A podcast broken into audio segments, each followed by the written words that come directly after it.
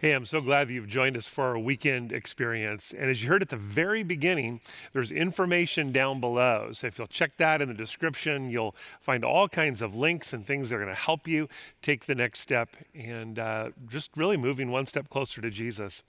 Also, we'd love for you to just hit that subscribe button because that'll allow you to get notifications of when uh, new videos and new weekend services come online. So make sure to subscribe and to follow us. Well, hey, if you have your Bibles, I want you to turn to the book of Second Kings. Now, you probably don't go there very often, it's in kind of the middle of the Old Testament, but I want you to find it. And here's, here's the big clue it's right after First Kings. Super easy to find. And I want you to get to Second Kings chapter 6. And we're going to continue on in this series we're calling Questions. Well, over these past few weeks, I've been scrolling through my news feed in the morning, just kind of like one of the things that I do. And I've come across some headlines that I want to share with you. Uh, here are some of them It's too early to feel safe, new terror jitters, fear on the home front, living with fear, job jitters, insecurity abounds and a sudden need to feel secure. I think in, in so many ways, those headlines capture the deep feelings and the fears that we've probably all been struggling through. And in this series we're looking at this summer, we've, we've called it Questions. And what we're doing is we're going to the Bible and looking at the actual questions that people ask God, the questions that God asked of people, and even the questions that people asked of each other. But as I continue to read through uh, you know, my news feed, some of the headlines were questions that our culture is asking. And these, again, were, were news headlines, things like Will we ever be safe again? Are your kids safe online? How scared should you be? New info on vaccines. And what price security? I don't know if you noticed the theme in all of those. But I can tell you this is that our culture, and really by default, us as individuals, we're concerned with safety and security. And there's good reason for that. We live in a crazy world, we're living in uncertain times. And so think about the things that have become just kind of a normal part of our existence that I know I'm getting older, but when I was growing up, very few of these things really existed. We have things like alarm systems, not just in buildings and in high secure areas, but literally in our homes. We have motion detectors. We have ring doorbells so we can see on our phones who's at the door. We, we put up fences and we have dogs and we have surveillance cameras. Isn't it crazy? Some of you have CCW permits just, just to be secure and safe for you and your family. And again, as I said, we can even track what's going on in our homes right, right from our phones. It, it, it's like a science fiction movie that, that's come to life.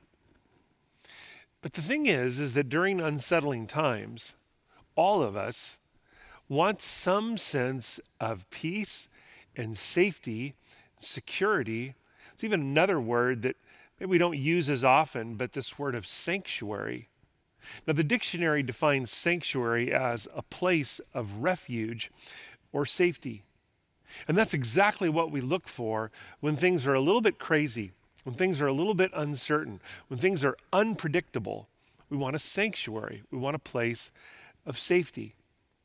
So, today we're going to talk about a man who had every reason to panic, but he didn't. And you know why? Because he had a, he had a sanctuary. He had a, a place of safety. He had a refuge.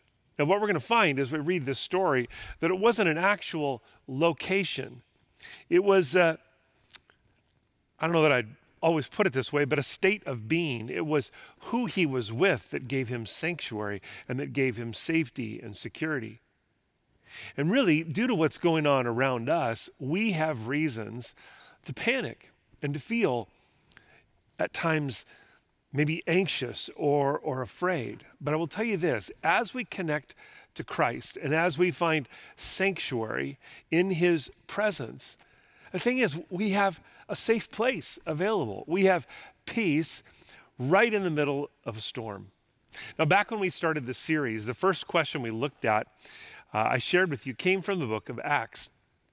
If you remember back in June, I, we looked at the story about how Paul and Silas were in chains. They were in prison after being arrested and beaten and thrown in there. And here they were in the middle of the night, and they're singing worship songs. I know it sounds a little bit crazy because you think at this point they'd be going, I don't know that I can do this anymore. I don't know what the use is of this anymore. But instead, they're singing worship to God, they're thanking God. And there's this sense as you read it that, that everyone else in this prison, and probably the jailer who lived probably, you know, next door or even as a part of this jail and prison, could hear these guys singing. And it was, it was crazy. And then an earthquake hit.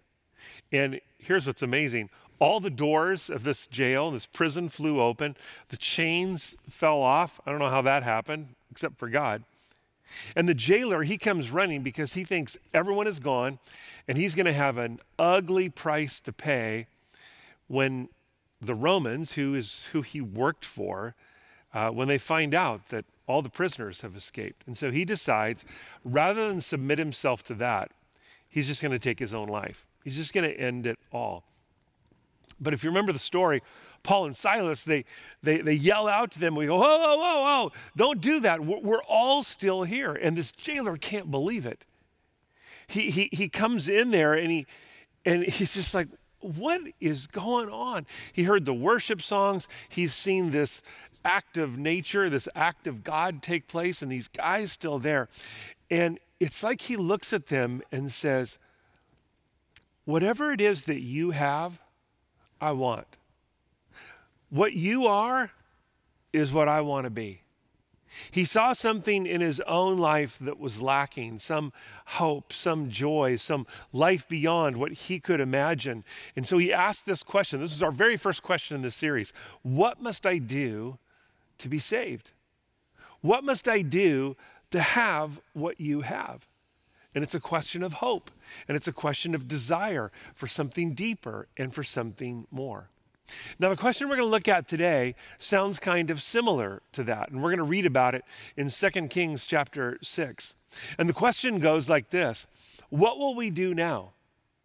What will we do now? Now, you see the similarity because there's still this what do I do element to it, right?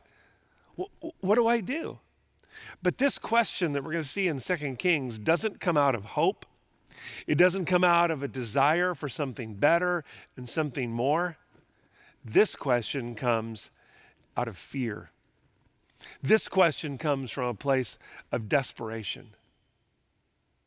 And I'm going to go out on a limb and guess that in these past 18 months, you've maybe had a little bit of that, or maybe a lot of it. That sense of, what do I, what do I do now? This, this pandemic has knocked everything out of whack, right? For a year and a half. Politics seem crazier than ever. And we try to navigate our way through that. And sometimes we feel like there's, there's just no win. There's just no way to, to do it well. There, there, there's, there's no, and maybe you just feel like no one even represents you anymore. I mean, it's just that crazy kind of place. And it seems that permeating our culture is this sense of mistrust. And you see it in social media and you see it in the news. There's this sense of almost, almost anger or, or desperation. And we see the economy in, in, a, in a weird place. And maybe you've thought, what do we do now? Like, how, how do we get through this? What, what in the world do I do? What kind of step do I take? I mean, is it, and maybe you've even been asking, you know, do I do I stay where I am? Do I move to a different place? Do I try to escape? I mean, there's just all these things that I think sometimes run through our heads. But here's the good news, because all that can can just seem so weighty and hard, but the good news is this is that God has an answer for you. He has, listen to this, peace and security for you and for me as well. He has a sanctuary, a safe place for us to dwell and to live in. And yes, things can be crazy all around us. All this can still be swirling, but there is this sanctuary that He has for us. And maybe it comes out of this question that we're going to read What do we do now? Like, how, how does this happen? So in 2 Kings chapter 6, we're going to dive into this story. And I'm going to give you, just to start, a little bit of the backstory. So there's this guy, his name is Ben Hadad and he's the king of Syria, and he's the arch enemy of the Israelites. Now, he's invaded Israel on several occasions. He's come in to, to, pillage and steal and to enslave and to do all those things. And every time he brings his army and he's ready to strike, like he's got his battle plans in place, the king of Israel would receive a warning. And so he would withdraw his people and his resources to different places. So imagine what happens. This, this king Ben Hadad, he would get him ready and he would rush in, and where he expected the army to be, where he expected his enemy to be, where he expected to really win the battle, there's nothing there. And he's super frustrated. He doesn't even know what to do this. In fact, it had happened so often that Ben Hadad looked to the, his kind of circle of advisors, his generals and his battle lords and all this. He looked to them and he thought, somebody's a traitor Somebody has given up. In, I've got a spy in my camp. So he gathered those leaders together and he threatened them. And he said, Which one of you is the traitor? Now, here's the deal if a king is asking you that question, you are in hot water. You are not in a good place. And all of them looked around and, and they said, we, we aren't traitors. We haven't given anything up because they'd heard something, and this is what they told the king. The problem is that there's this prophet, and his name is Elisha. And he's the one who's telling the king of Israel what to do. He even goes so far as this they, they said, It's like he hears the secrets we whisper, even in our bedrooms. Like he's that in tune with what's going on. So this king decides right then and there that he's going to take Elisha out. So if you're in 2 Kings chapter 6, look at verse 9. The king commanded, Go and find out where he is so I can send troops to seize him. It's like we're, we're now not in a battle with a country, we're in a battle with one guy. And we're going to find out where he is and we're going to take him out. Now, what was Elisha doing? Well, Elisha was simply doing what God had called him to do. He was secure in what he was accomplishing and what the steps that he was taking, what he was doing. And he found sanctuary right in the middle of a panic situation. So, of course, that leads us to the question how do we find that kind of sanctuary? If the question we're going to see in a couple minutes is what do we do now? What, what do we do now to find safety and security? God has good news for us. I'm going to give you a couple things. I want you to write it down. The first is this I have security when I choose God's agenda over my own. I have security when I choose God's agenda, His way, His direction, His plan over my own. Now, Elisha, in case you don't know about him, he was a major figure in the Old Testament. He was a prophet. He was also a farmer. So he had come just from kind of a regular life. He had just been kind of doing his business, and God called him to be a spokesperson, a spokesman for him. Now, the Bible also makes another interesting point about Elisha. It makes a point in 2 Kings 2 that Elisha was bald. Now, I make this point because it's near and dear to my own heart. It says that one day uh, in 2 Kings 2 that a bunch of teenagers were making fun of Elijah being bald. I mean, they're like calling him names and because of his baldness. And so Elisha turns to them and he curses them. And you know what happens? Two bears come out of the woods and they maul 42 of these teenagers just for making fun of him. So, the only reason I tell you that is just giving you some biblical guidance and a warning. Do not make fun of bald pastors, okay? Just saying. Just some, some word of wisdom for you, okay? So, 50 years, 50 years he spends as a prophet, speaking God's message to God's people. And he had the opportunity to impact four nations.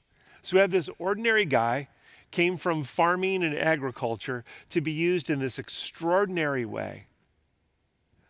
Why did all that take place? It was because he chose God's agenda, he chose God's direction, he accepted God's invitation.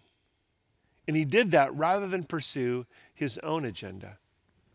See, here's the reality when we connect to God's direction, invitation, and agenda, we're, we're stepping into a different kind of journey. And it's not going to be about business success or academic success or, or, or, or, looking good or having the newest and best thing. Doesn't mean those things won't happen. But his agenda transcends the agenda of this world. But for you and I, when we decide to push aside all of that that, that God has for us. We're, we're going to kind of reject his ways. And it's like, yeah, that, that sounds nice. I believe in you, God. I mean, going to church is nice and, and doing all those things is nice, but I'm going to do what's right for me. I'm going to choose what I think is best and right and good rather than what you say because your Bible, your book is, I mean, it's, it's an ancient text, but I'm living here in, in 2021 trying to figure out how to navigate all this. So I'm just simply going to do it my way. And when we do that, we are venturing into only having our wisdom, only having our strength, and only living with really uh, a facade of control because we don't really control anything. You can't control the next 60 seconds of your life. You have no idea what could happen. I can't either. That's just that's just 60 seconds. Not not to mention 6 days or 6 months or 6 years. I I have virtually no control. But I've been invited into a relationship with the one who knows it all. He created us and he invites us to join him in his work, where he's already at work, what he's already doing, to come to his agenda right here, right now. In Ephesians 2:10, the apostle Paul wrote this, "For we are God's masterpiece. He created us anew in Christ Jesus so that we can do the good things he planned for us long ago. Now, I want you to catch the impact of that. Paul says we are God's masterpiece. We are, we are one of a kind work of art. He loves how he made you and he loves how he made me. Now, we may look at ourselves and think, ah, I wish I was that and wish I didn't have that. That's kind of human nature to do that. But God looks at us not as perfection, because we are imperfect people, but he looks at us and he loves how He designed and made you, the personality that you have, and the gifts and abilities and skills. He loves the way you think and respond and, and laugh. He loves who He made you to be. But we find the fulfillment of that, the fullness of that in Christ Jesus. He goes, He created us anew in Christ Jesus. So we've been made a new creation, a new people, a new individual fully embracing all that He originally made us to be. Why does He do that? Because He has good things for us. He has a plan, He has an agenda for our lives, not to micromanage us, but to guide us and to lead us. And this plan was made long ago. Isn't that an incredible thing to come to terms with? That God has done advanced preparation for your life and for mine. He has prepared in advance the best direction for relationships and family and school and career. And you may think, ah, but, but I want to I want to do something. I want to go out of my but to be the the best you, to be the true you that God created. He has a plan for you. And it's not this, again, micromanaging. It's actually showing us how special and how blessed and how cared for we are by our Heavenly Father. He's prepared in advance for us. Have you ever been to a meeting that doesn't have an agenda? It's excruciating. That's why most of us hate meetings because we just feel like we spin our wheels and we go chasing down rabbit trails and talking about a million things that don't apply. And for most of us who've been in a meeting, it's like, can we just get to the point, right? We like to know here's what we're going to do. Well, all of us are in this huge meeting called life. And we often miss the fact that God has an agenda, a plan, a direction for us to follow. Well, what is his agenda? Well, it's multifaceted, but I can give you a few things. Part of God's agenda for us is that we would love him with all of our heart, soul, mind, and strength. That we would bring all we are into relationship with him. Then he also challenges us in his agenda to love the people around us, to extend love and grace and mercy and kindness. He, he also has an agenda for us to share this good news. Well, what's the good news? The good news is that Jesus makes us whole, that Jesus died for our sins, that he went to the cross, and that he makes new life possible for each one of us. He wants us to share that. Jesus said it go into all the world and share this good news. He wants us to do that. He also wants us to serve one another, not just love with words, but to actually love with actions, to care and to, to reach out, to, to listen with empathy, to serve with hands, to, to, to make a difference in the lives of others. And then we read in the book of Micah, and I shared this with you about a year ago, that it's called for us to do justice and to love mercy and to walk humbly. There's a lot of injustice in the world.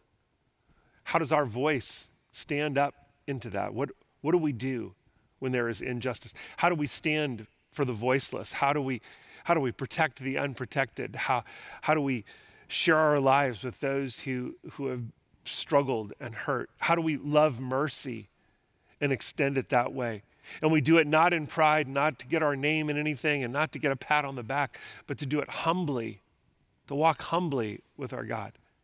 Now, the Bible gives us much more about God's agenda, but those are some critical things. And I will tell you this if we aren't following God's agenda, if we aren't choosing His agenda, then we have an enemy who will do everything he can to make sure that His agenda becomes our map. What is his agenda? In John 10:10 10, 10, it says this, the thief or the enemy's purpose is to steal and kill and destroy. And then Jesus said, My purpose is to give them a rich and a satisfying life. So the enemy's plan for us is to steal and kill and destroy. And guess what? He doesn't just want to do that to us, he wants to do it through us so that we become agents of pain and woundedness. We become the agents who, who steal and kill and destroy. And that may not be physically, it may be emotionally, it may be relationally, but he wants that to happen through us. He's got an agenda for us too. But Jesus said, My agenda, my plan is to give you a rich and a satisfying life. And you have been invited by our Heavenly Father Himself to follow the only plan that will give you peace and security and also engage your gifts and abilities to the fullest extent. And it's God's agenda. The temptation of Jesus in the desert was all about agendas. Jesus was following his, following his father's agenda tenaciously, but the, the final temptation, the evil one's agenda, was to pull Jesus away. Well, as we go back to our story, we see that Elisha made a decision with his life to simply follow God. No matter what his enemies would do, or how they would respond, or what they would say, he was only interested in pleasing the one who made and created him. What about you? Who are you most interested in pleasing? People? Man, if your if your goal is to be a people pleaser, and we probably all have some of those tendencies, I know I do. But I'll tell you that is a that is a tough and a never-ending cycle. And you'll never do it. Or could our focus be to lean in and trust completely the one who is already on our side? The one who already calls us a masterpiece, the one who has already created a direction, a plan, and an agenda to you for you to live that rich and satisfying life. I know where my choice is. Write this down for number two. I find peace when I seek God's presence. So we're actually going to get to, to read the question now. Now, remember, in this story, Israel was always one step ahead of the Syrian army. And the king, this Ben Hadad, went ballistic when his men told him that Elisha was the one who was spearheading Israel's battle strategy. So, through their kind of spy network, the Syrian army discovered that Elisha was in a little town called Dothan. And they decided to march all night and surround this city where Elisha was staying so that they could take him out. Look at verse six, uh, 15, 2 Corinthians 6. Second, ah, I'll get this right. 2 Kings chapter 6, verse 15. It says this When the servant of the man of God, now let me pause that for a second. It's a pretty important statement. When the servant of who? The man of God. Doesn't even, doesn't even say his name. He was just the man of God. I read that and I thought, how would people describe me? I know maybe we don't use those terms, but how would people describe you? Would they say you're a person of success, means, education? I don't know. But I'll tell you what, I want to be known when it's all said and done as a man of God. As a man of God. So let's go back. When the servant of the man of God got up early the next morning and went outside, there were troops, horses, and chariots everywhere. Here's the question Oh, sir, what will we do now? The young man cried to Elisha. Now, let me paint the picture a little bit. Maybe it was still a little bit dark, sun starting to come up. This guy is having his morning coffee as he watched the sun kind of come over the city. And what he saw absolutely freaked him out. He was expecting to see maybe hillsides and, you know, a beautiful morning, but what he saw was an army with horses and chariots and weapons. He saw all this surrounding the city where he and Elisha were staying. And in verse 15, it says he bursts into Elisha's room. He cried out, What will we do now? What will we do now? And I'm telling you, it's the cry of our culture. We see all that's going on around us and we say, What do we do? It's the cry of fear and hopelessness and despair. And we've all felt it at times. But listen to the response in verse 16. Elisha told him, Don't be afraid, for there are more on our side than on theirs. Now, I'm just going to kind of put myself into the servant's shoes here for a moment. But I'm sure he was probably thinking, uh, no, that's not how it is. Can you please come to the window just for a moment?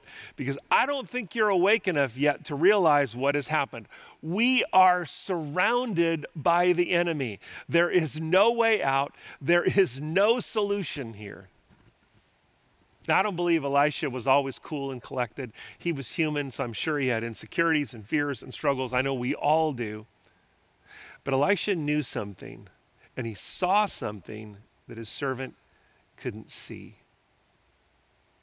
Have you ever watched a replay of a game winning home run or a shot or a touchdown, or, or maybe as a movie you've seen before that has a really tense, maybe twisted ending, and it's just kind of like, wow, the first time you saw it, it just, it just blew you away. When you watch those things in real time, it, it's like a nail biter. Maybe you don't know how the movie's going to end, or you don't know how the game is going to end, or are they going to win, or, or, or they're going to lose. But when you watch the replay, when you've already seen it before, isn't it amazing how all the fear and all the nail biting goes away?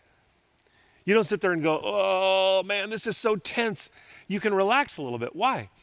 Because you already know how it ends. You already know the outcome because you've seen it before. Well, Elisha could see something. I don't know if he'd seen this all play out. It doesn't say that at all. But it was almost like he'd seen it.